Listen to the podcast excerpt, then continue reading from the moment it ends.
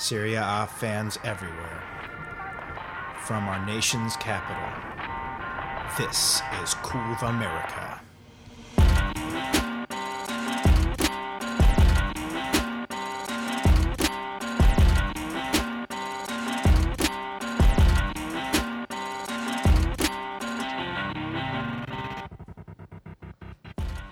Welcome back, Curve Americans and Podcast Paisani. It's been a week or two since our last get together.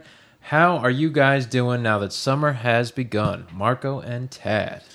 Doing real well, Chris. I'll tell you what, though, this summer heat, is it possible that it's already this freaking hot and muggy? DC weather, man. We're, DC is just a hotbed of hotness. Yeah.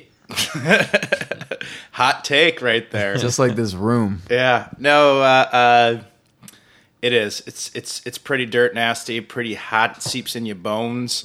Um, I was in Chicago this past week and Hot, just uh, as hot out there? hotter hotter than the Dickens, and staying in like the old school, uh, uh, you know, t- brick townhouse type of things they have there. I stayed in Logan Square with a friend, the other Marco, um, and you know, just the, the no AC everywhere. It's you know, it kind of felt like being back in Rome.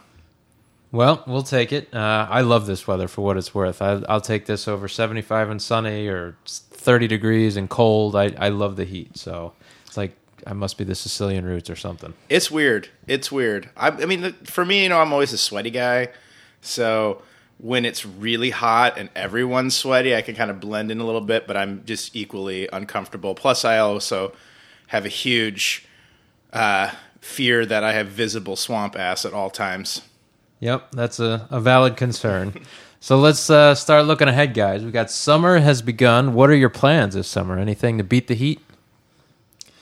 I'm looking at going to Hilton Head with the family in a couple weeks. I know that sounds really, really pleasant, but Oh, I mean, I'm just sounds looking forward to the Roma tour, uh, the U.S. tour this summer, and you know we're gonna be doing some stuff for that. I think we'll talk about that a little bit later, but just super excited. Detroit is wonderful this time of year. on a, on a Wednesday in, in, in July. Yeah, no shade to Detroit. Um, I hear that the city is wonderful and making a comeback. I am Um, looking forward to it because I've seen that too. I do want to see the city for sure. Yeah, I mean, I'm I'm gonna I'm gonna guess there's a lot of tattoos and street art. Like it's it's it's funky now. Um, but yeah, I'm gonna watch a lot of baseball. Um, I went to a Cubs game on Saturday with my sister. Um, going to a Cubs game this Sunday in Pittsburgh, um, and then then the Cubs are in town f- against the Nationals, and usually uh, Fabio and I go to every single game. Um, I'll be at that game too.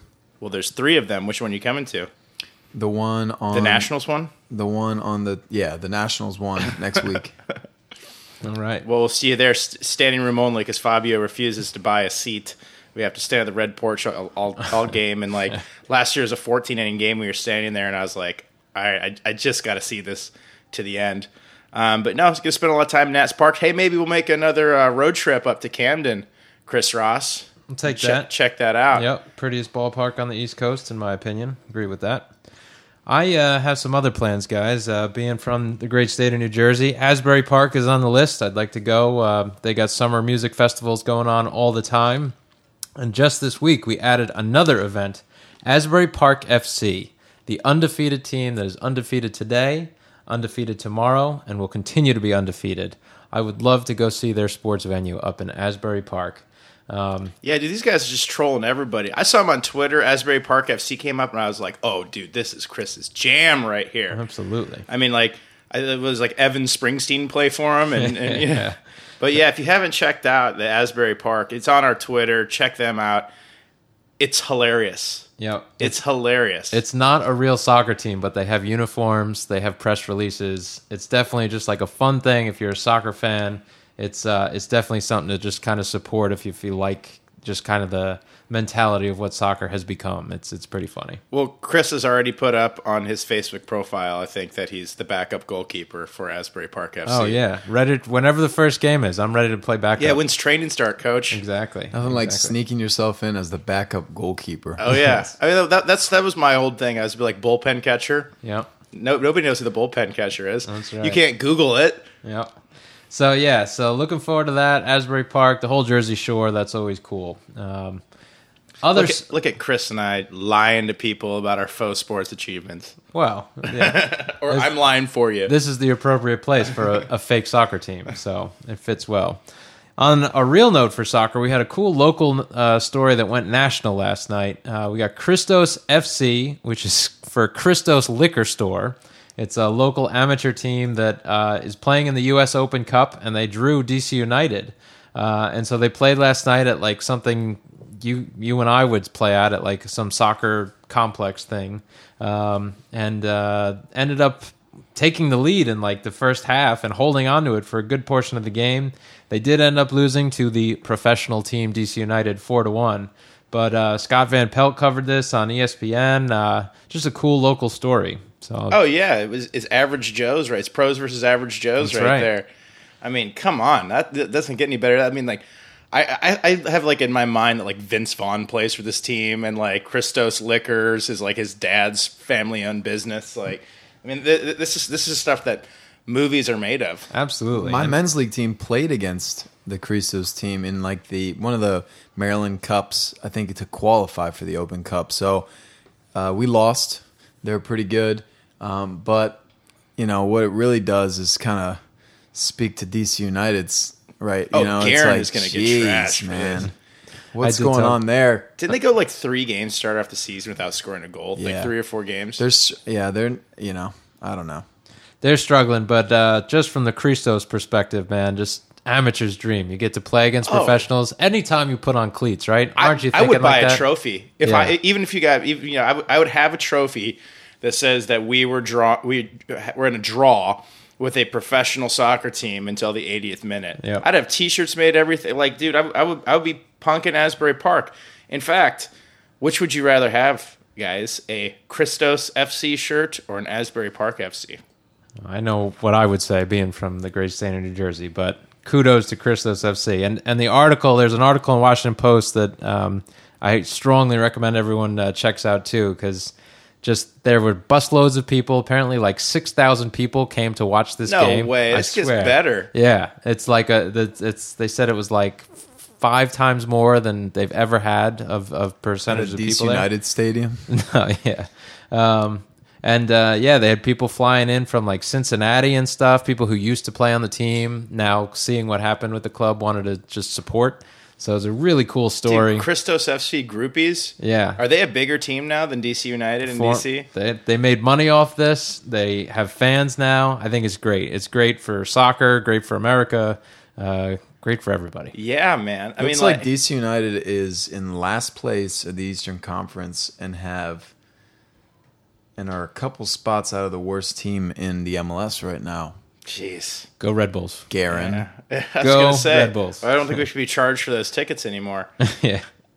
All right, so let's keep it with professional sports, guys. Uh, we also saw the NBA Finals got wrapped up. Congrats to Golden State Warriors winning four to one. We saw some soccer players there, guys. You see, uh, we got one Serie A legend in there. Del Piero made an appearance in Game Five, and Neymar uh, for Barcelona. He was also there, uh, but in the earlier games. Where, So where are you seeing these? Like, how do you know that that Del Piero was there? They like just pan to him in the crowd, and they're like, "There's Alessandro Del Piero, ex no, it's Azzurri captain." Curve America is a big deal. They gave a press release out, and when they posted the picture, we we were notified, and uh, we put it up on our social media. So, no, do, do you think, Chris? I mean, sorry, Marco. This this one's for you. Do you think he got recognized? Del Piero. I bet he Yeah. didn't get recognized once. I do. I, I think he got recognized because I'm a very positive and avid uh, Serie A fan. all right, yeah, my money's on he was not, but uh, hey, we recognized him, and uh, some of our social media followers did as well. Uh, Neymar was there as well uh, er- in the earlier games, but I don't know. Did you guys watch the NBA Finals at all? What'd you think? Oh yeah, man. I mean, come on. It's the super team versus LeBron, um, and Kyrie is out of his mind. Like the, some of the shots he makes, it's just it's unbelievable. But you know, LeBron James is the like the most superhuman of superhumans of all time. So I mean, you got to watch him play. Uh, but I'm afraid for the NBA, man. The, it, like the season doesn't matter. It's it's Cavs Warriors in the final every year for the next three years. Don't need to watch another minute of basketball. What if the what if uh, LeBron goes to like the Lakers? Oh come on, are we? We're gonna fall for that hot take stuff. Yeah, I don't the, the, the, the ESPN coverage of the NBA Finals is nauseating. Like you know, Paul Pierce coming out and saying that you know Kevin Durant is now the best player in the NBA when like five minutes earlier everyone was talking about you know is is LeBron better than Jordan, all this kind of stuff, and now there's like oh is LeBron going to go to the Lakers? These these people, I mean, it's a it's a fun industry to be in, I guess for them. The mothership, they just get to generate their own headlines and then have stuff to talk about. But no, LeBron's why was I going to the Lakers? Why would anybody say that? Yeah, I, I don't think he's going anywhere. Uh, I think that's the matchup for at least the next four or five years. Now watch he goes and does it. Yeah. Well, And I we're get- we're not ESPN. So. I get held to task. yeah. I'm sure you'll be forgiven. Let's jump, guys, to the other big sports news that's not soccer. We had some big news breaking today. This has been talked about for months, if not a full year. McGregor Mayweather, the crossover fight, 50 and 0, August 26th. Is it going to happen? What do you guys think? Mayweather's going to pull this out now that this is officially happening, this fight? There's just so much money involved. Oh my god, yeah. Oh my god, of, of all the sports, the fighting sports, I mean, this is who you want fighting. I hate to say it because I am more team boxing than team UFC, but Mayweather is old, man. But Yeah. you know, I think he's gonna win. I still it it is boxing, so it's not going to be a UFC rules So, fight. so wait a minute, it's not like a UFC guy versus a boxing guy. It's not like Thunder Lips or anything like that. like yeah, right, exactly. No, that it's uh, they're both wearing boxing gloves and no kicking. So uh, It's like when you go online and research like lion versus uh, crocodile. yeah, right. You no, know, two to and then two. they give you like a simulation. Well, like, if, if that's the case, Mayweather has to just beat him up, right? My my theory on this one is uh, um, if he gets if McGregor gets one good uh, punch in. Is he like a lot heavier than Mayweather? No, I well Mayweather's really tiny. I Yeah. think McGregor's not much. They said they're fighting at 154. I think. So wait a minute, a guy who it's, it's I mean, I don't the, the professional boxer has got to beat up the other guy, right? no, but I heard that uh, McGregor his his fighting weights at like 160, like high 60s. So he's gonna have like 15 pounds as well. Oh, so we need to, I need to get to the bottom of these rules here. Clearly, uh, this is going to be something that uh, we're going to be purchasing and, and watching. It's How already. How, how far are we away from like we just put like two guys in a ring and just throw a knife out there and be like, see what happens? I think UFC would beat boxing to that. I'm team boxing on that. I love McGregor's swagger, but uh, I love the sport of boxing. Yeah, so- dude, your bling is boxing. Yes, I know. I know. I'm actually kind of scared sometimes to like make you mad because I think you could probably like sneaky one-two combo me, and I'll have to like live the rest of my life knowing that I got clocked by Chris Ross with a with a coached right cross. It's it's a great sport. So looking forward to that. August 26th. So a fun summer ahead. Lots of fun to be had. But guys, we have to wrap up the Serie A season with our final podcast. Kind of a downer, but let's enjoy this one, guys. We're going to start off with the rundown. What a Serie A season! Juventus ran away with its sixth straight Scudetto. Roma Napoli, superstar strikers, slugged it out for second place all the way down to the wire. And the world said goodbye to the god in disguise, Francesco Totti. Atalanta played the role of Cinderella this season and made it to Europa League. And OTFR overachieved and the Milan club struggled. Some other teams played soccer, and Crotone cost me a piece of my heart and about fifty dollars. Although it's looking like more than that, Tad. I can't Really? find a. The- I cannot find a, a jersey for them. I've been looking well, everywhere. you should get Davide Nicola to just bike one over for you. Exactly, exactly. It'd be cheaper than the uh, the shipping and handling. It was a lot of fun. Let's get to it, guys. First off, what are we drinking on the final podcast? Well, I, like I said, I was in Chicago, and for this convention, that like all the vendors just started putting out booze at like two in the afternoon every day, and it just turned into this crazy party. So I'm drinking water. All right. I got Aqua Frizzante. I got that Soda Stream. Soda Stream, a great way to fritz your aqua. recuperating. I think Marco's keeping it simple too. I'm the only one after watching all the Heineken uh, Champions League action. Heineken being that official sponsor, I'm drinking a Heine. So, we also want to mention our social media. We've got Instagram, Facebook, Twitter. It's all Curve America, all one word. And we've got Fabio at curveamerica.com. Where you can hit us up with an email. Please tell us what you think about the show, the whole season's worth. Um, rate and comment. I beat you guys. Yeah, yeah. Oh, but no, I'm adding one. Subscribe, rate, and comment. That's that's what I see that the other podcasts do. They ask you to subscribe. So even if you don't listen to it, I guess subscribe. Tell your friends to subscribe. Grab your mom's phone with the super big font. Have her subscribe. Um, shout out to Mike in Chicago, Curve American. Hit us up on social media. Was there? Came and uh, had a couple of frosty beverages with me watching the uh, USA Mexico game. Cool guy.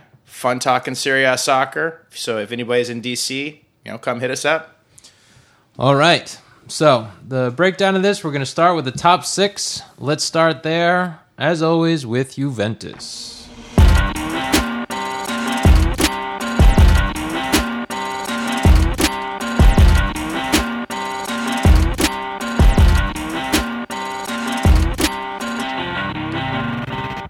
All right, Marco, you're going to start us off with the league leaders, Juventus. Two out of three ain't bad on the season. What'd you think?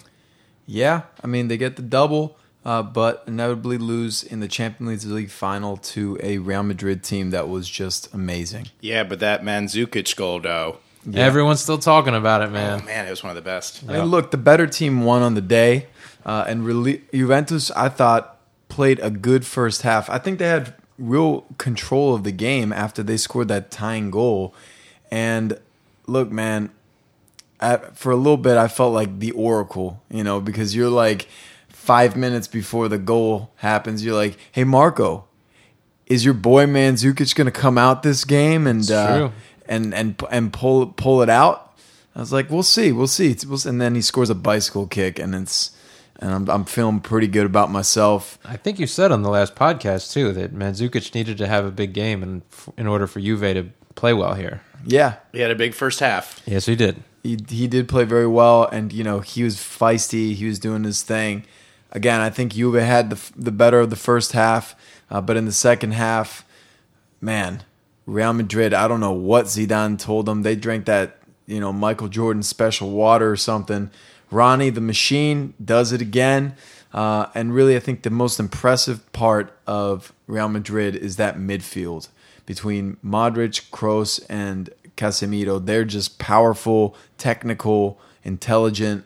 Um, you know, when you have Toni Kroos taking your free kicks, you know that that guy is special with with all the, the firepower that you have on Real Madrid. Well, the disgusting thing about them and even Juventus this year, even after they both make it the Champions League final in a dominating fashion, they're both going to go out and buy more players, like bigger, stronger, more awesome players. And so yeah, so the game itself uh, definitely a tale of two halves. But um, I mean, what do you guys think? Juve overall successful season. Yeah, absolutely. They won two out of three. They went to the Champions League final, and they got beat by Real Madrid in a way that like everybody said if they were going to get beat, they're going to get beat. I mean, I read this awesome article on the Ringer, and they're like, Juve is more technical. Juve has you know has as much a pedigree as anybody, but the way they're going to lose this game is you know the Real Madrid X factor, and you know two goals for deflections.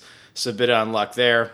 Great season for Juventus. Hot take. I mean, overall, getting that record sixth, you know, season win in a row, they are the kings of Italy. They've been the kings of Italy, uh, but I think that they really built their team this year to win Champions League. You know, and then you get all the way there to lose in the final to the other Spanish giant.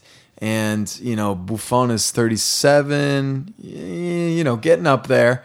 Uh, and when you lose two out of the three, ti you know, two times in three years, I think it kind of does something to you psychologically.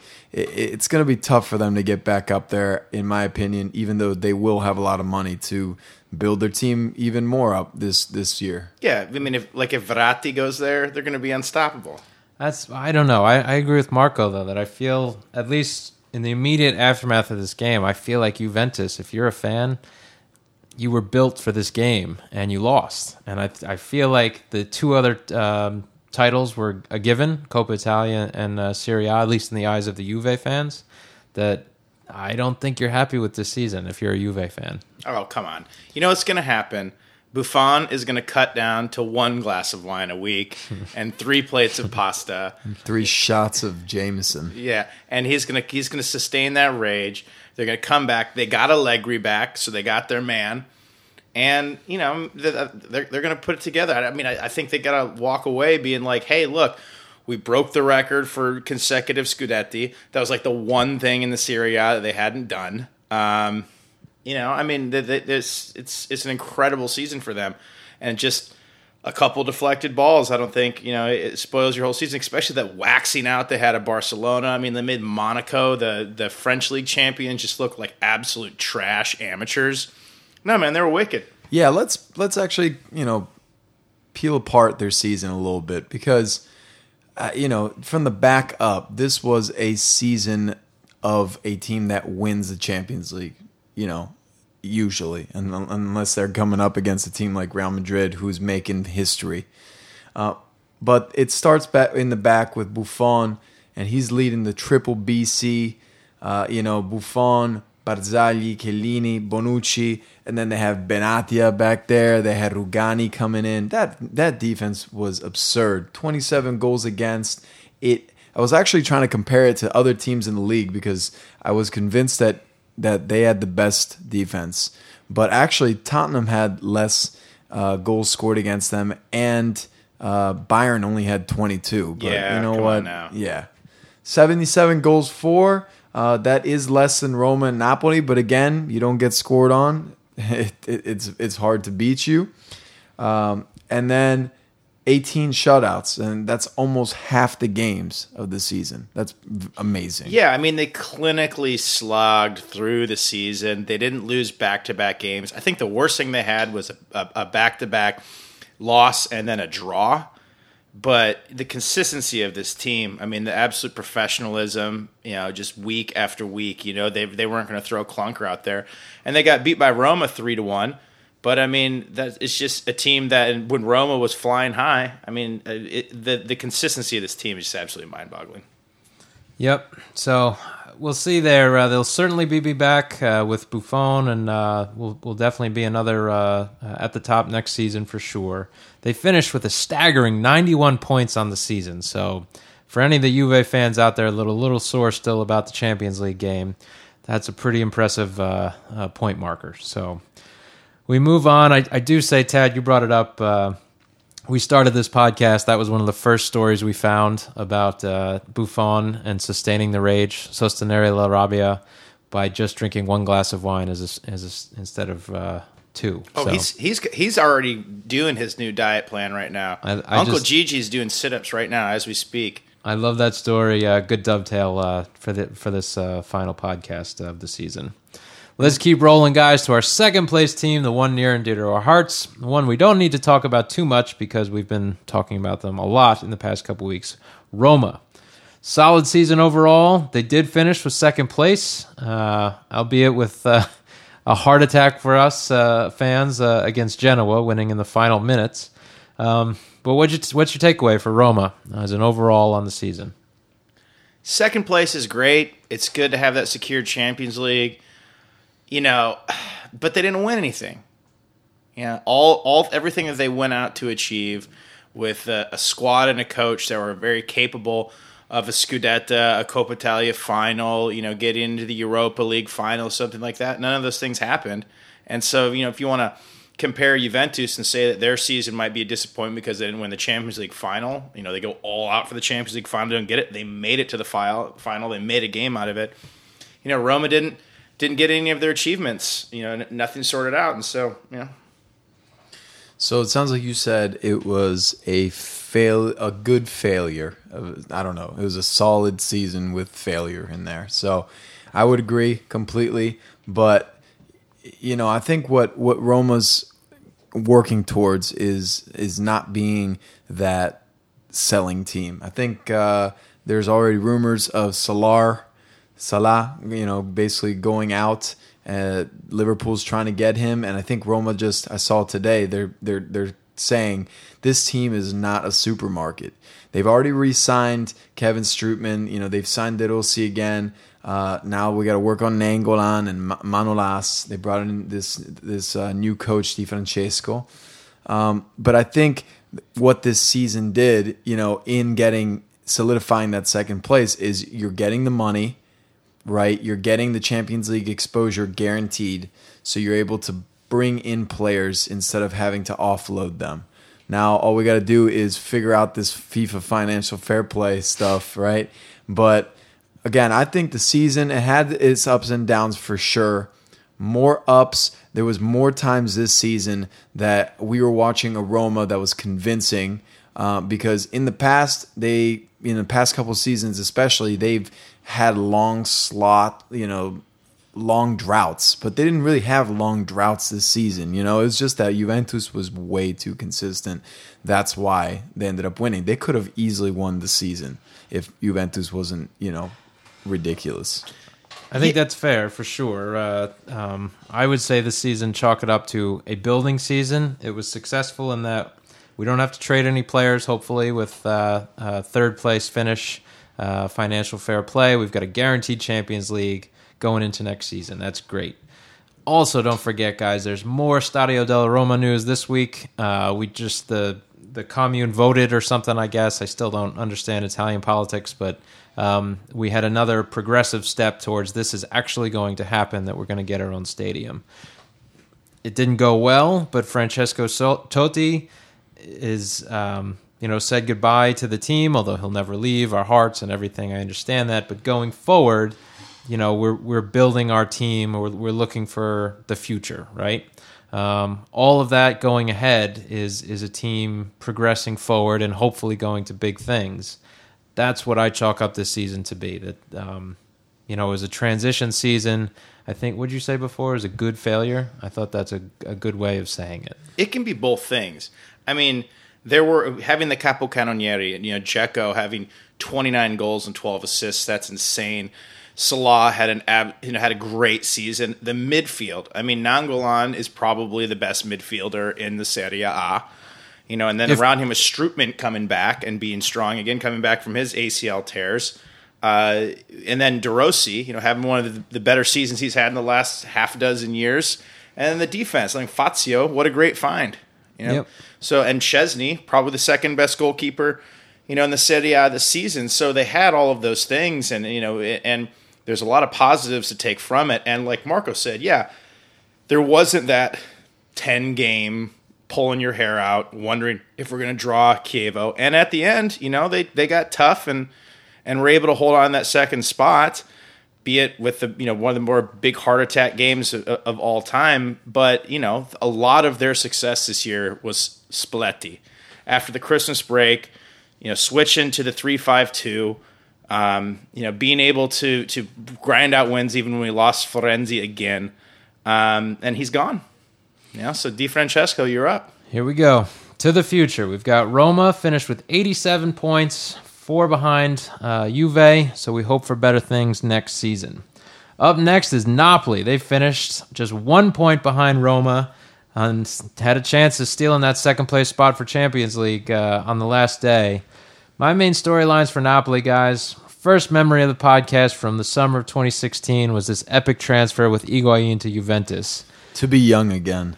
It, yeah, it's it's uh, it was something out of like House of Cards, you know, just like this is just this is happening. All right, this guy's going to leave, and Juve is going to be that powerful. That's really going to happen. Good show. But uh, but the, the big story for Higuain is continues to be for me Il Chiattone. When you have an owner calling one of their best players the little chub, the big chubby one, uh, it's it's a podcaster's dream. It's got to uh, entice you to leave as well. If I, I totally get why Higuain that would stuck and and uh, with De Laurentiis' comments, uh, it came up again in the Coppa Italia when uh, he was out in the field and screaming at the Napoli crowd, "This is your fault. This is why this you are losing. I left because of you, De Laurentiis." So with that drama, Napoli had to answer early questions of how they're going to score and who's going to do it uh, this season. And they had an answer almost as good as Kobe Bryant's in the Jalen Rose spot last week, where Kobe's asking for 81 olives in his martini just to remind Jalen how much he dropped on him before retiring. We've talked about Tad, you've brought that up in the past too. So Napoli's definitely like on that level for this season in retrospect, right? I mean, they were just so able to score with their three-headed hydra. You got Mertens with 28, Insigne with 18, and Callejon, Tad's favorite word with 14.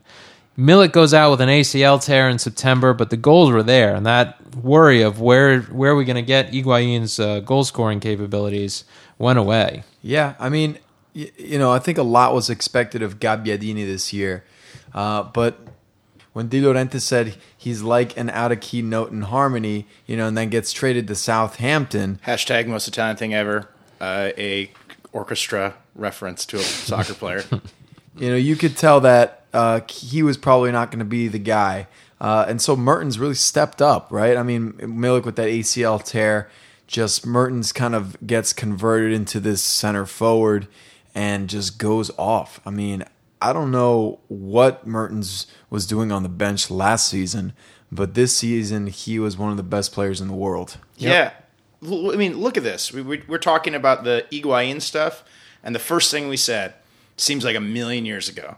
Why? Because when the three-headed attack, the the Insigne Callejon Mertens thing got going, it was incredible to watch, and they would destroy teams, just embarrass them, like these these little little ants running out there, and the ball just seems to be uh, uh, uh, you know flying around tiki taka style, and then just like amazing goal after amazing goal. This Mertens guy, who you know I think if he tripped over the ball would roll with it. He's so friggin' small, and he yeah, like Marco said, he comes out and he's not only amazing, he is world class, like top five hottest players in the world.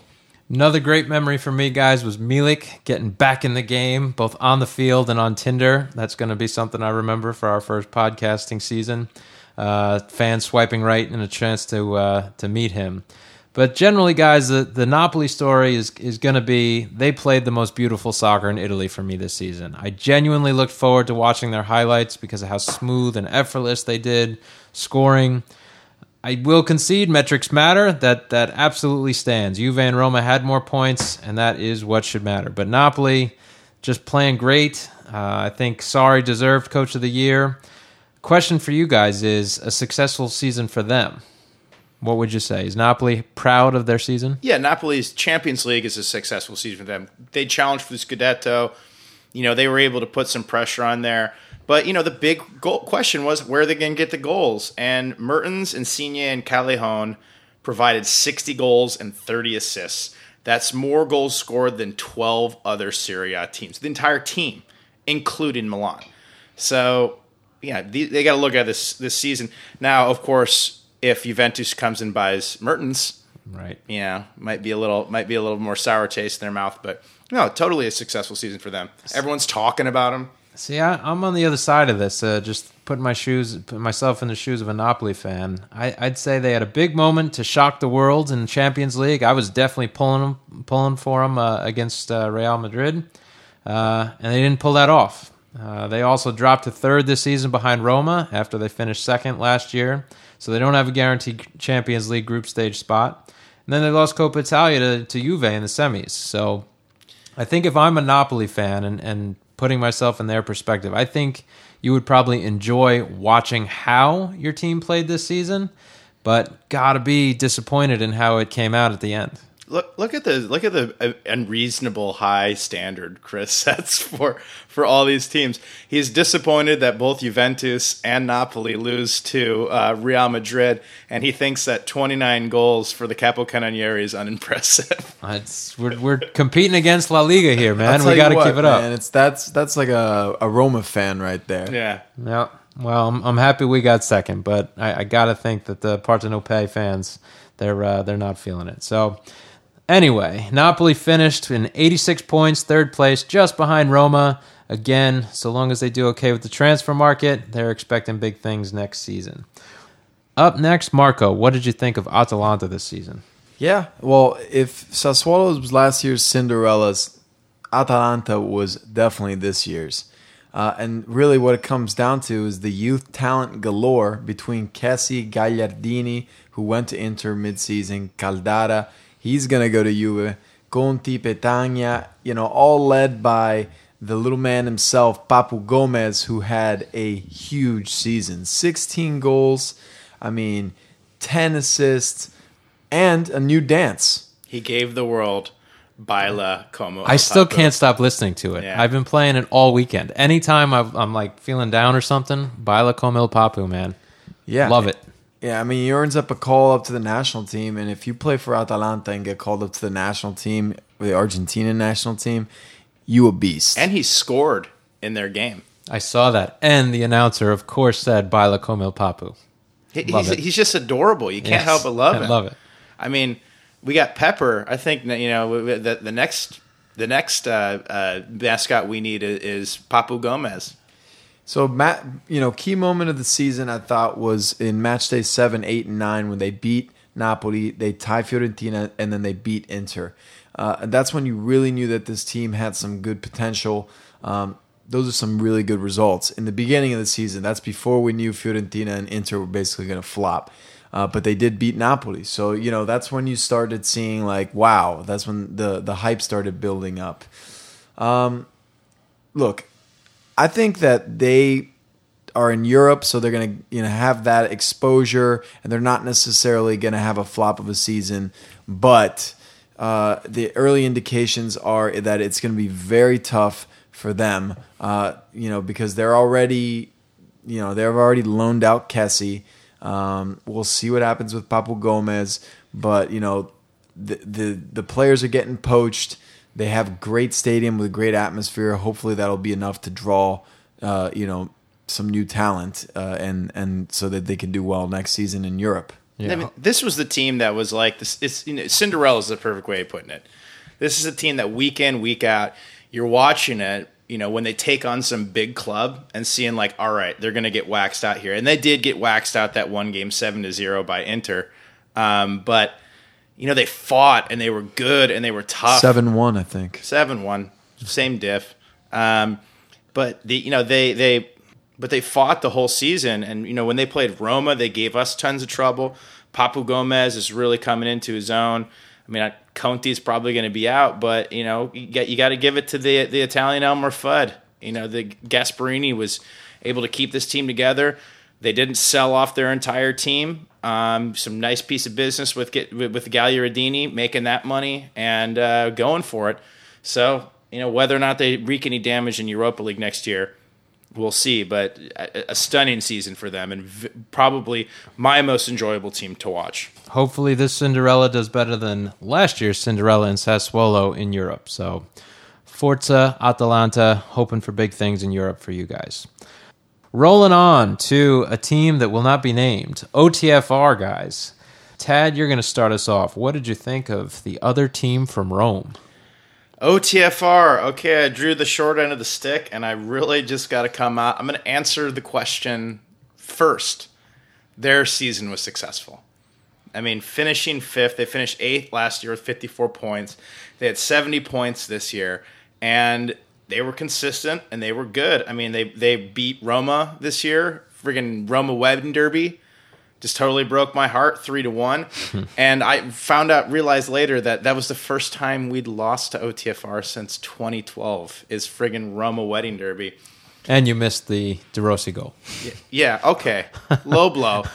Low blow.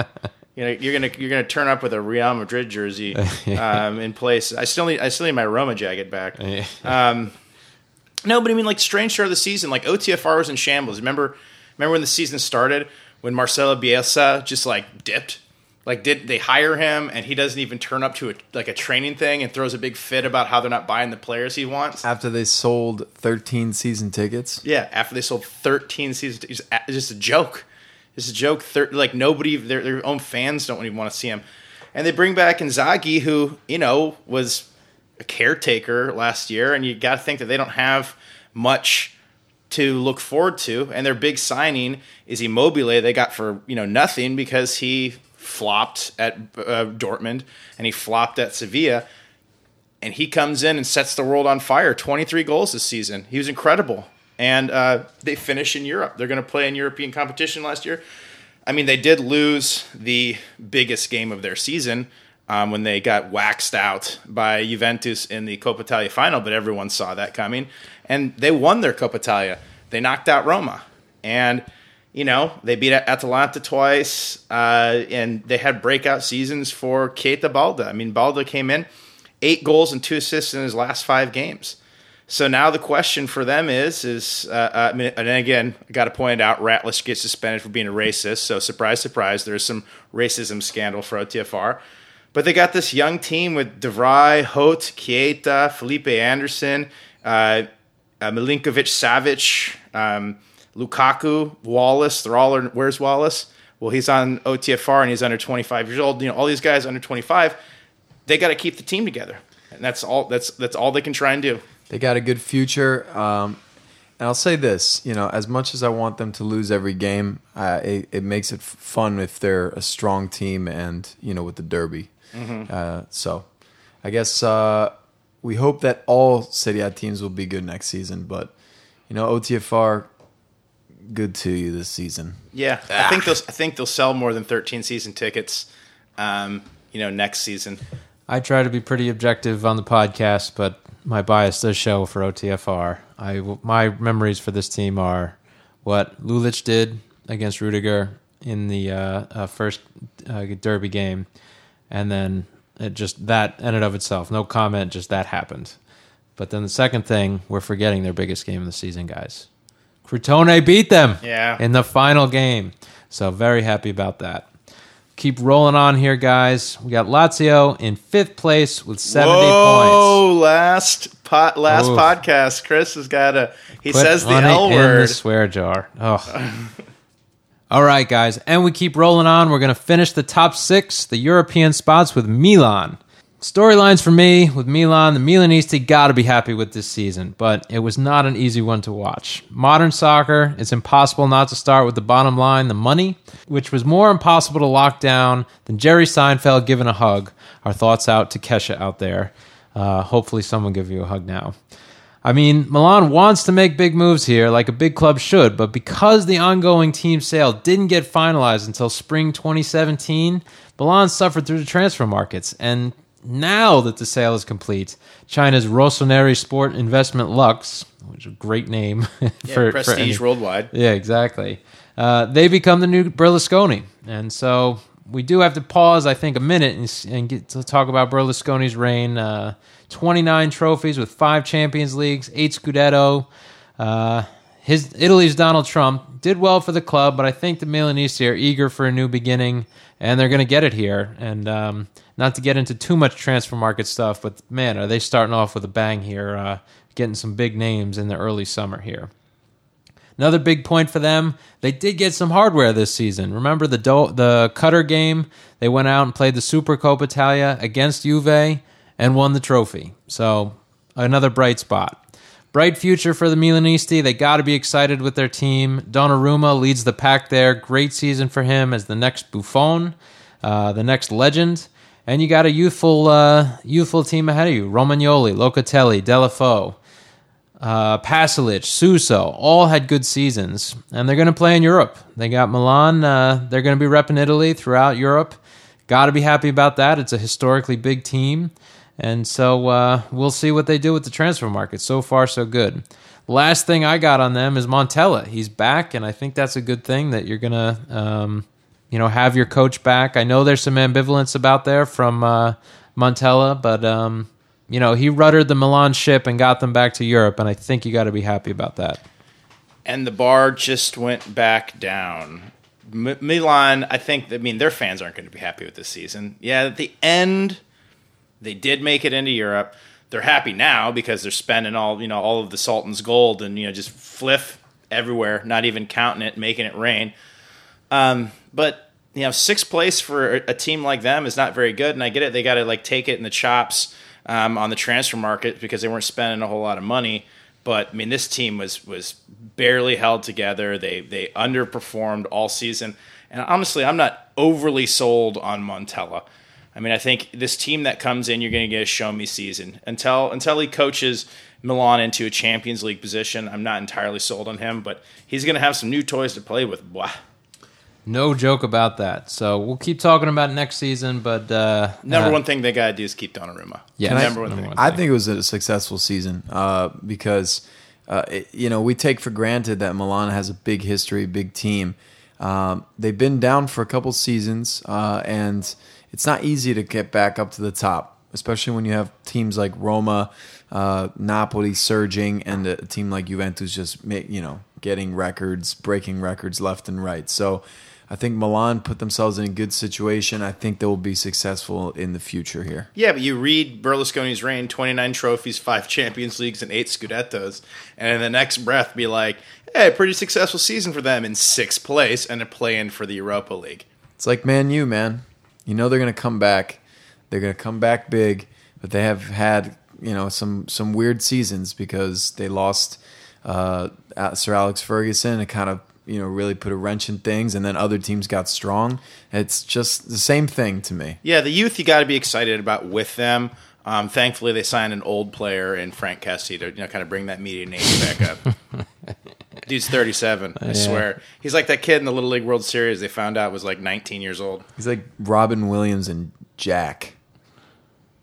Tell There, me. you know what? I'm going to take that 90s Robin Williams, you know, 25th best movie he ever was ever in reference. Marco, good job. We, we got him by the end of the season. That's right. It looked I like you guys didn't even see it. No, I knew that movie. I appreciate the effort in in the uh, the '90s reference movie. Well done, well done. Um, all right, so we've got Milan in sixth place, 63 points. That finishes the Europe spots for the top six. We're going to take a quick break and jump into the middle of the pack. This week's episode of Curve America is brought to you by Sumner Furniture. Sumner Furniture are office furniture experts based in the Washington, D.C. metro area.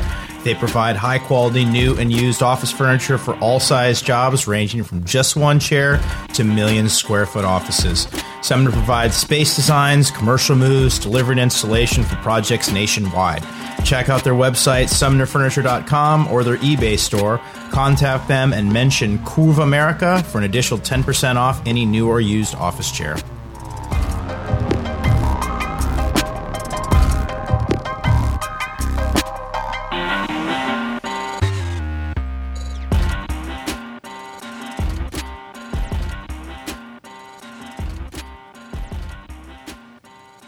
All right, guys, starting off the middle of the pack, we're going to start with the other team from Milan, Inter. Tad, you're going to start us off with the main storylines of Inter Milan this season.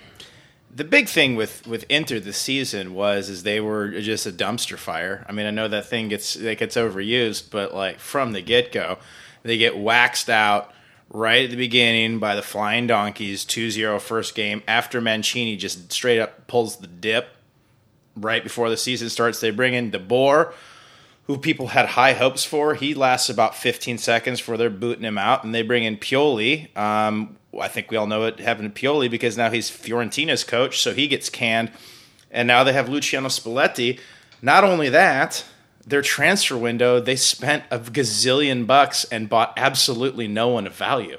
I mean, they spent 40 million on João Mário, who when João Mário was playing well looked really good, but then would just completely disappear and he is by the end of the season was essentially replaced by Gagliardini, which is a good thing. But there's 40 mil at the window. They pl- they buy Gavi Gol- Gabigol for 30 million, and he played 113 million. he played 113 minutes, scored one goal, and had three yellow cards. And then that right at the beginning of the season, they have this big thing with Icardi. Like everybody and their mom is you know ready to lynch this guy because you know he, a made so, yeah he wrote a book about how you know I mean you know he's he's basically just like smashing out teammates' wives and like talking trash to Maradona and you know hating on all the fans and stuff like that. So that's this the setup for the season, and that's you know they had enough raw talent to make it to seventh place. I will say that a good purchase was uh, Candreva because he was dangerous all season. Also, Perisic was, you know, had a huge season. He might be the cash cow this year, uh, and so we'll see about that. But you know, they had a couple good results. Yeah, you, could see next season potentially being, you know, a much better season for Inter. Um, with Spalletti there, he, you know, he brings that tactical aspect, and honestly, I, I, I do believe that Spalletti's a great coach. I just think that, you know, his situation at Rome with Totti that kind of put a wrench in things, but you know, he is going to do a good job at Inter.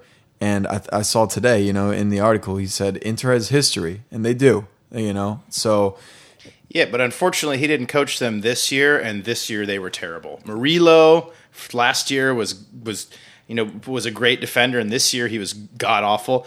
It, it, was a coaching stuff. Like Eder, like Eder, he plays for that when he plays for the Azzurri. Like he's pretty good. He scored against Liechtenstein. I mean, I know Chris scored against Liechtenstein. I think in the, in the past World Cup qualifiers, but like, where did he play? He played everywhere this season. They couldn't figure out their formation. They have Icardi ripping goals left and right. You know, I mean, he's he's if when he's not scoring goals, he's getting ridiculous full body tattoos um, and you know tweezing his eyebrows. But you know, this team, Gagliardini and Candreva, I'll give you that. Those, that. those are two great additions, but they they blew a fortune on players that had no impact on their season. Yep, I think uh, the Interisti out there are not going to be happy with this season with the, the the carousel with the coaches in the beginning, the Icardi stuff and just missing Europe. Uh, can't be happy about the season, but I think things are uh, looking up. I uh, I'm going to miss Spalletti. I am going to miss him, and, and I wish him well at Inter to a certain extent. Well, they got a good one at yep. Inter with that with that Spalletti character. Let me tell you. That's right. So Inter finished in seventh place, just behind crosstown rivals with 62 points. They finished just one point behind them. And we keep rolling, guys. We're going to go further south to Tuscany. We're going to go to Fiorentina. Marco, what did you think of La Viola this season? Now, you want to talk about underachievement and inconsistency. You know, that's that's Fiorentina in a nutshell. Uh, look, you look at the roster and you get excited. You know, they got the youth of Bernardeschi and Chiesa. You know, they got some experience in Valero and Gonzalez in the back. Uh, and then, you know, they got pretty good strikers up top. You know, they, they have Kalinic scoring mad goals and Babacar coming off the bench. He's a young dude scoring lots of goals. Really, you know, Fiorentina was a mystery to me. I had a tough, you know, I had a tough time kind of writing this section up today because I really thought that Fiorentina was a much better team than they showed. Uh, Sousa, you know, really, he, the entire season was really he was being questioned. So how can you how can you do well? How can you how can you do well, especially as a manager with that sort of pressure? Um, you know, especially if you are, are trying to build your reputation. Um, but let's face it, you know, the team gives us some beautiful moments. That game against Inter is a perfect example at the end of the season, but just way, way, way, way too many disappointments. Uh, you know, check out this string of results real quick. This is like a little micro, this is a little microcosm of their season. In the beginning they, of the season, they lose to OTFR after winning the Europa League group.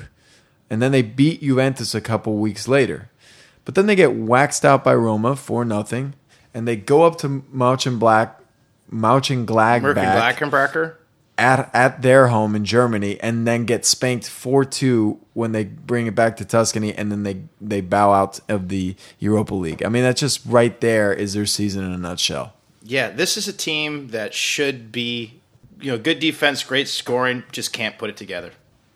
All right, Fiorentina, eighth place with 60 points. We head further back north up to Torino. Storyline for them Joey Bag Donuts. Joe Hart just does not pan out in the Serie A. He's apparently going to go back to EPL. He's on the English national team so far in the uh, international games recently, uh, but he's looking looking pretty desperate for finding a team. The other big story's got to be Belotti, Il Gallo, the rooster being the positive note for Torino. Where he's going to end up, whether he'll continue to be a household favorite in the Juventus Bonucci household. I think that's a great story as well of uh, the fact that Bonucci's kid loves Belotti so much that he's a Torino fan. Gets a couple goals, you know, for the national team too. I just love the way he plays, and he has to be one of the best headers of the ball, uh, at least in Italy. And I just think he has such a bright future the way he works for his team. Yep. So kind of disappointed with Torino. The one of the other bright points was President Cairo riding the enormous bull on the season. I love that. Um, but honestly, thought that they were going to challenge for Europe, and they just didn't. They yeah, finished with 53 points. This was we, we talked about it a couple weeks ago. This was everyone's dark horse team this season. You're like, and then Belotti starts going ham, and it's like, ooh man, Torino they're going to be something, and then they just they're trash. They have the Roma Hospital jokers out there that looked good at the beginning of the season. Benassi and Baselli, I thought they would be better this season. Joey Bag of Donuts, you said it. I mean, he's he's trash in the Serie A. He looked completely lost the second half of the season. But Il Gallo, man, he's tight. All right. So there's Torino in a nutshell. Let's keep moving, guys. We got Sampdoria next. How did they finish on the season? Yeah, I mean, Sampdoria, they finished 10th. Um, you know, it's the first time uh, uh, that they've been in 10th. Marco Giampaolo took them since, you know, as, as I kind of talked trash about Montel a little bit, since he took them to 10th. Um, The You know- club legend. yeah, the club legend, uh, who, who, you know, if we all remember, was a big Sampdoria fan. They beat Milan twice away. Um, actually, Sampdoria is like basically a team that got De Boer fired, um, and they won their derby twice, which uh, is the first time they've done that since the 1960 season. They beat Roma, unfortunately, but this season, you know, it, it was basically all about three players. We're talking Quags, Quagliarella, he was nasty. We're talking the babyface killer, Luis Muriel, he was nasty. Where's And- he gonna go? well, the the one the one that everyone's talking about with Sampdoria is the emergence of of Patrick Schick, Schick, whatever The Razor the Man. Razor Man, Patrick Schick, or you know, I heard somebody else pronounce it Chic. So I guess we're gonna have to change that into like like the Oil Man or something like that, like the, the Saudi Man or something. But you know, he he's clearly a young rising star in this league. He's been heavily linked to Juventus. Of course, anybody that's good and young in Italy gets heavily linked to Juventus. You know, filled that super sub role, looked about as lethal as anybody. But at the end of the day, Sampdoria, you know, they get back in the top 10, and for them, I think that's a success. Been a while since they've been there, and they look good doing it. All right. So we've got Sampdoria finishing 10th with 48 points. Let's keep rolling, guys. Up next, we've got Tad again with Cagliari, the- my favorite word of this season. How did they do? Another overachiever here. I mean, they came up from promotion last year, Serie B. So you got to think every single time somebody gets promoted, you're like, dude, this team's trash. They're going to go right back down. And then they end up finishing 11th. Um, 47 points is the most they've had in Serie A since 2011, 2012. you know they're great at home and that's basically what you have to do if you want to be a team like Cagliari and, and you know finish middle of the pack they were 11 and 5 but then terrible on the road only 3 wins but the you know the big reason for the success is a certain guy who just Marco. emerged out of a pile of naked writhing men women and Serie A soccer podcasters Marco Borriello I, do, I dare not say his name above a whisper before I might conjure the demon to my house and will whisk away my newly my, my newly made bride. Um, yeah, Borriello. You know, he ripped it up. 16 goals in the league. Dude's, dude was nasty, 34 years old, you know, aging like a wine, uh, you know, rubbing that olive oil in his hair and, uh, you know, did it for him. I mean, the last thing I got to say about this is they're going to demolish their stadium, Saudi, uh, Santa Elia, which you know it's a cool little stadium, and it's, it's it was a fun place for them to play, but it's going out, and it looks like they're going to get their own season, their own stadium. So pretty cool. So Borriello, eleventh place. There That's you go. that's the Sardinians right Leading the charge for modernization of Serie A. That's right, out on the island with 47 points, guys. Up next, we've got Sassuolo, the darlings of two seasons ago. They were pretty crap this season. Marco, what'd you think? Yeah, definitely. I mean, yeah, I mean, when you look at the overall uh, season that that Sassuolo had, it, it's Cinderella gone bad, but it was a little bit of damage control too. Uh, after losing their main star in week two, more injuries came real quick, and by the time they play Genk in the second round of Europa League, they're already missing, you know, again Berardi, then Cannavaro, Duncan, Ante, Matri. I mean, that's just bad luck, you know.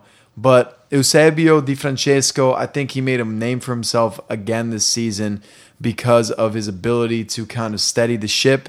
Uh, because it did look like it was sinking. Oh, yeah. I will say, Yes, it did. lucky for them, the, the the bottom three teams were absolute garbage. there. Yes, Di Francesco. I mean, he was pulling guys up from the youth team. He was throwing jerseys in the stand at one point. I mean, at one point, he probably thought one of his players was going to be out for three weeks with stigmata or something. I mean, they were pretty decimated. Unfortunate to see Berardi out hurt. You know, Berardi was is you know such a, a great player. Um, you know, one of the, with the probably the most talented of the young Italian players, in my opinion. I know that that's saying a lot because there's a lot of really good ones.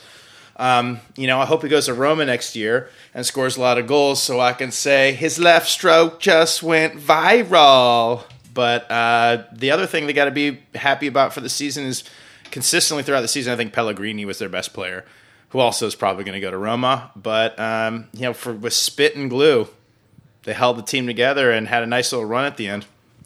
All right, so they finished with 46 points in 12th place. Up next, we've got Udinese, all the way up north. Rough start to the season for La Zibretta, Le Zibrette, as Marco taught us early on, leading to the baseball cap wearing Iachini getting canned. Word is he just got fired again last week as the baseball hat wearing Mr. Met mascot, flashing the finger to the crowd. He's still not over the Udinese boot. We did meet some other favorite characters in this one, guys. We've got Henry David Cyril Thoreau, HDCT, who is the spinning image of the original Henry David Thoreau, HDT. Check out our Instagram for that. Um, Principal Strickland's on this team too, as well. that's right. Um, Hallfredsson. Hallfredsson, that's right. So Ud- Udinese, middle of the pack team, but definitely had some characters we'd enjoyed covering this season. But you could feel it. Hallfredsson's like the like caveman version of Michael Bradley. That's Yeah. that's what he looks like to me. no, he's Principal Strickland. Like he's just frozen in time as the, as bald and, and looking one way. He's the thing from Fantastic Four before he morphs. Jake the Snake Jankto is on this team. We had Fana Fana Fofana Fana. I guess you know for anybody out there that's looking to start a Serie A podcast. Um, and you're going to cover the weekly games like Match Day 23, talking about Udinese. You're basically just pulling out nicknames for these guys. You're looking for who they look like, doppelgangers. That's right. So yeah, as far as soccer goes, uh, just by mid-season you could feel it. Udinese was pretty content with where they were on the table, middle of the pack. And my question for you guys with this team, I'm interested in this club because they own their own stadium, and Roma is one of the teams dying to have their own. Seemingly vital to be competing against Juve. Why isn't Udinese closer to the top if they own their own stadium? It's a tough question. Well, I mean, they focus so much on their youth academy, and I think that the ownership there really is just concerned with you know staying in the Serie A and being able to develop the youth and then selling it to a bigger team. I mean, like Marco pointed out a hundred times this season, they're a feeder team, and they, you know, I mean, you look at Widmer and and Zapata, they're two best players. They're both under twenty five years old. They're and they're they're both probably gonna get shipped out. We will see. Uh, Udinese is a is a quagmire for me. They're in 13th place with 45 points. We're going to move south from Udinese down to Chievo now, and the Flying Donkeys. You guys remember the beginning of the season when we were talking about the, the Chievo when they wax out Inter 2-0? Pretty hot on them. Yep. Yeah, and then Hang the DJ had to bring us down to the uh, uh, down to earth. I mean, dude, they uh, uh, they started out the season hot, and like Chievo's been good in the past in spurts, so they can they can be a sneaky top you know top six team.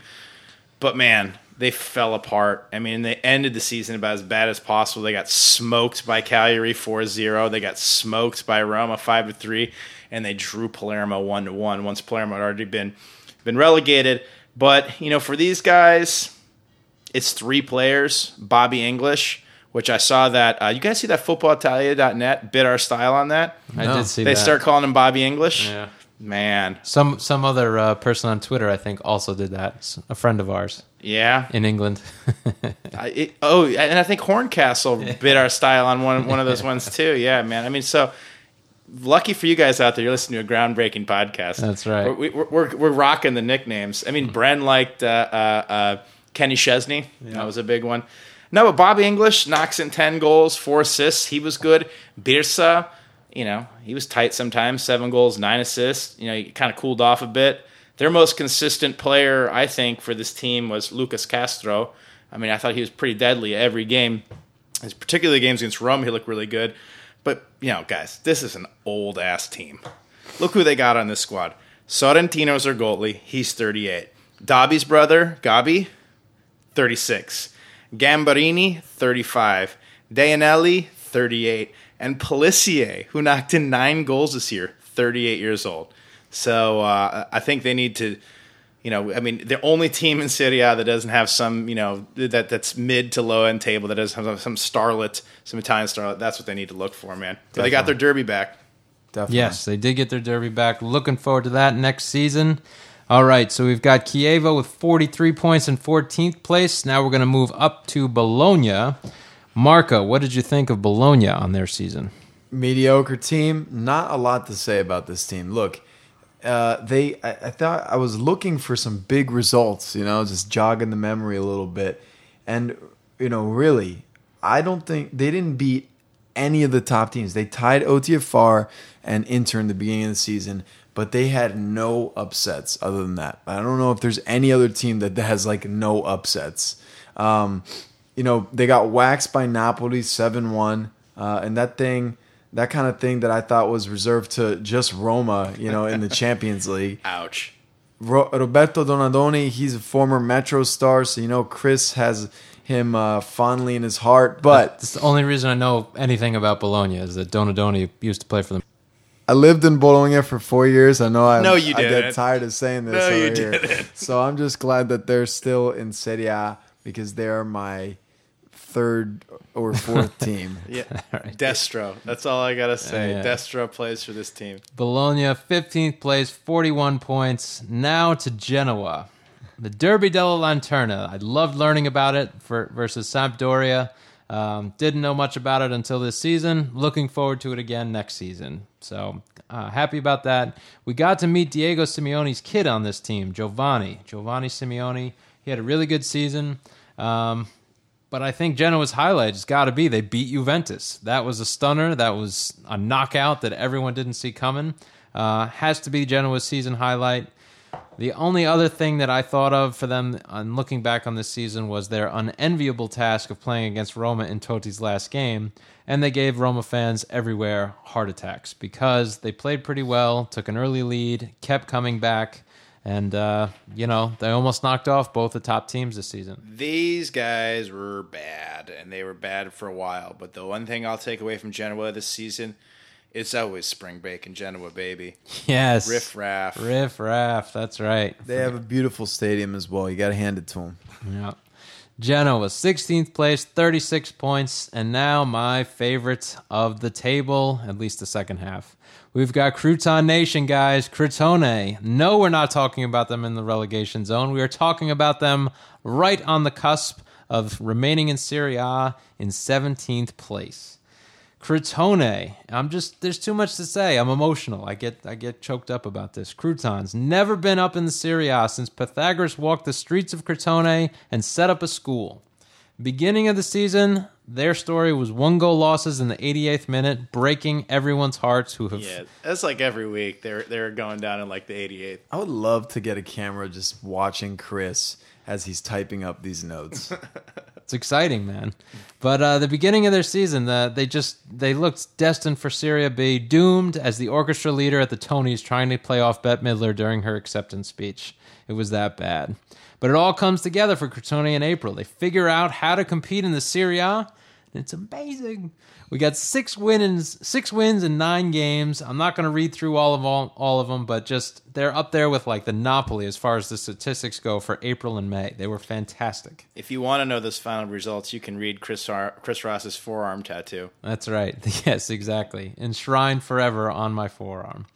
Uh, I'm still looking for a reasonably, reasonably priced jersey out there. So for all the podcast Paisani, suggestions are welcome. I've looked on eBay. I've looked on soccer.com. I cannot find this jersey. I've, I've looked on their website. They don't seem to have a store.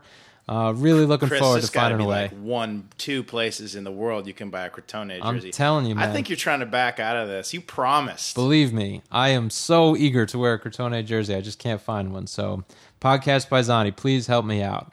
Other big stories for Crotone the hospital story. We had the Juve fan faking an illness just to watch the game down in Crotone.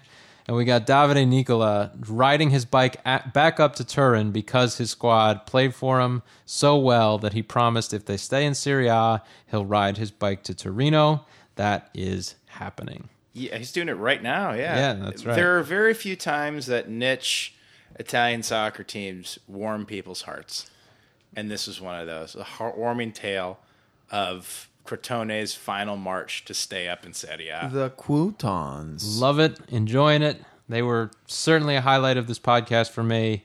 Looking forward to covering them again next season in Serie A. With Chris, that you, in think, you think they're going to stay up next year? Well, give us a Crotone prediction.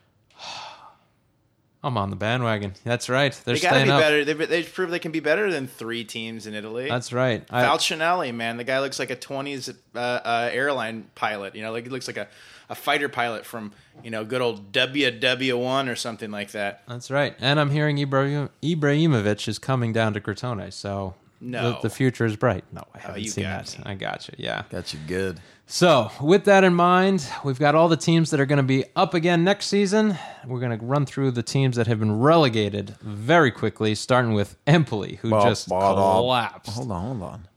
Ba, ba, da, ba. Da, da, More, Last one for you, Richard. More than danger. This is just Serie B. Here we come. We've got Empoli up first with an epic collapse. Tad, take it away. Yeah, dude, this season is the collapse. They blew a nine point safety in the last nine games. I mean, let's be honest. From the beginning of the season, do we we ripped on these guys pretty hard. They were one of our favorites for relegation. They never went above 16th place, and it all came down to they all they had to do was draw, and they lost on the final day two one to an already relegated Palermo. That's that's deserving of of Yeah, relegation. do not pass go, If I've ever seen it. do not collect 200 euro. Just go straight down to, to, to Serie B. I mean, they they had only one good player, Trenchfoot, Big Mac. Big Mac. Big Mac. Come on, son. I, keep know you it. like him, I keep but saying it. but he played he played like a thousand minutes. You know, their only good player was Trenchfoot. He had 10 clean sheets. I mean, they have no star power. Their other notable players are El Kaddouri, who came over in January, and be it played pretty well, but your best player cannot be El Kaddouri, field player. Krunic, Levon, Mikdilic, Mikides, and then speaking of Mikides, Big Mac. So those are other notable players. And Big Mac has been a star in the past. He's 38. He scored five goals in the league. So you look at this team, they can't score. They have nobody that's that's really that good. They were shut out in 20 of 38 games. Guys, Edin Dzeko himself scored more goals than Empoli this season. I find that impressive. Hey, Chris is impressed by uh, by Edin Dzeko. All Making, right. making up for saying the L word. That's right. Yeah, that's right. Uh, so there you go. We got Empoli finished. I'm still amazed by this. 18th place, 32 points, relegated on the final day of the season. I'm sorry to say, I'm just not going to miss them. Up next, we've got Palermo, a team that I will miss, representing Sicily here. They are the the big storylines for them have, have got to be the team sale. Zamparini almost sold to American, and then kind of sold to American in in Baccaglini. Who saw that coming? Because Baccaglini is a character that I am certainly going to miss, tattooed from head to toe, including the crest of the Palermo team that he just bought, the Serie B Palermo team. Uh, the story is uh, ownership and tattoos. That has been Palermo season. Yeah, I'm gonna miss saying Chochev and Cionek. Yeah. Nest- Nestorovski was a highlight a little bit. He had some pretty good goals, but other than that, guys, I, I, yeah, I, there's not much to say. I do hope Sicily gets represented in the Hot near future. Steaming garbage. Yeah, I mean, I, I was off this team once they uh, once they sold ham and cheese Quaison. Quaison, that's right. Well, Forza Sicilia, hope you come back, but that's about it for Palermo. They finished with 26 points on the season. And then finally, Pescara, Marco's favorite, finished 20 points, 20th place with 18 points on the season. Chum of the chum. Uh, you know, really gonna miss Pescata because, well, I, I have to first. Let's get through a quick summary of the season. Um, you know, just really terrible all the way through. Uh, had a couple players that kind of got us excited: Ben Ali, Memushaj, uh, Caprari, Bahebeck, Cherry. Cherry. I mean that big old dude. Um, you know the the Dolphins. We were we got hyped in the beginning of the season because they were like kind of like uh, Aquilani. yeah, they were getting you know they were. We had Chris. He had water blowing out his blowhole. there was the the coach who you know wasn't really getting results, but he was good to us. You know he had decent social media presence. Uh, just had these worried eyes all the time. I feel bad saying it, but it kind of cracked me up. Yeah, Massimo Oddo, man, come back. They try to they try to save the season by bringing in Zeman, but you know what do they expect? Zelandia style relies on having a team that can score way more goals than it concedes, and they did not have that. They try to bring in some old heads like Muntari and, and Gilardino, but really, the the question of the season is, you know, where the hell did Ray Ray go? I, I, I swear to God, I'm I'm looking for Nicki Minaj's long lost cousin for hours on the internet. Been like a bounty hunter. I'm like, you know, I'm like researching more than like the the reporters looking on, into the Underwoods in House of Cards. uh, but after some intense googling, I found out that Ray Ray he got into a little spat with Massimo Oddo, and Massimo Spaldo Aldo basically had uh, the the organization, you know, basically cut his loan from Inter, and he ended up going out to uh, Pisa. So or P- Pisa. It's okay. We understood what you meant. It's hard to say when you're like don't have like an accent on like it. a piece of pizza. Pisa. I've heard of it. Guys, I just want to say, you know, That's what happened to him. as we watch the Dolphins swimming away into the golden sun, I would personally like to thank Piscata. Thank you, Delfini, for the solid end of the podcast, bass sessions, and endless laughs, and good luck in Serie B. I think you know they were so bad this year. We, we have we can't can't even call them Pescara anymore. They got to be like Pescara. Like we have to mispronounce their name. Ray Ray. They ended up shipping him off to Pisa. Yeah. My God, chum of the chum. Chum of the chum. He's young. Yeah, and he's he was their best player. He's a young chum.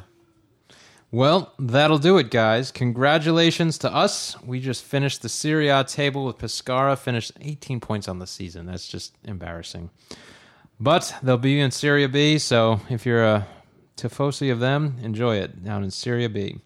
That'll do it for the 2016 2017 teams, guys. It's been a blast. It really has been. I've already got my promoted team picked out next year. Which is, Just to let you know. You should I, do- should I Sure. should I do it now? go ahead. Stop the press. Benevento. Benevento. Okay. Benevento has ancient Roman history to them. In Italy? That will, that will that will be explained All right. when we preview them next year. All right. The challengers to Crotone's title. We shall So, see. hol- so hold on to your hats, Curve Americans, and in eight weeks, I'm going to hit you with that ancient Roman knowledge about Benevento. That's right. We will uh, do that in a couple weeks, but as Tad said, we're going to take a little break here. We're going to take the summer off. That doesn't mean we won't be releasing some podcasts. We're going to start try and do some special interviews here and there, be a bit more sporadic than uh, covering the league uh, week in and week out. So be on the lookout for that stuff. We will have social media uh, present again Twitter, Facebook, Instagram, all at Curve America, all one word. Uh, so please follow us, Fabio at curveamerica.com. We really would like to hear, you know, your thoughts on the season, what you liked, what you didn't like. Um, definitely want to hear from you guys. Hey, spread the word. Spread the word, guys. Let's uh, grow that Curve American army. Subscribe, rate, comment, tell your friends. Take your friends' phones. Subscribe to Curve America. Very good. Last thing we just want to mention uh, the International Cup of Champions. We're definitely going to be involved with the Serie A teams across the United States as they come here. That means Roma and Juventus. We'll be going to the Roma games in some capacity, and we're definitely going to have a big event for the Juve Roma game up in Boston, July 29th and 30th. That whole weekend, we're hoping to have some events. Hope you can come out and join us, and if you are, please let us know in advance so we can uh, kind of work on getting getting a plan together. I think that's it, guys. We just want to thank everybody for listening. Well, we want to grow Serie A here with your help. Uh, we're going to do that, and we we've already said we hope you rate and comment, reach out to us what you think about the show, how we can continue to expand. And I think until next season, O- over under Marco on Chris Ross actually buying a Crotone jersey. I am giving him the over. Yeah, Yes. yeah. I'm gonna go under on this, one. this is absolutely happening. I just I'm shocked that a Serie A team does not have a store on their website. I'm you can't shocked. find it. I please tell me. Did you find it? Oh, I found tons of them. Tons of them. Yeah, That's right. If I, you- got three on the way. If you find it, please send them my way. Anyone out there, please find it. Until then, and until I get my first Crotone jersey, ragazzi, we say Thanks for listening, Curve Americans. It's been a blast. Arrivederci. Ciao. ciao, ciao, ciao, ciao.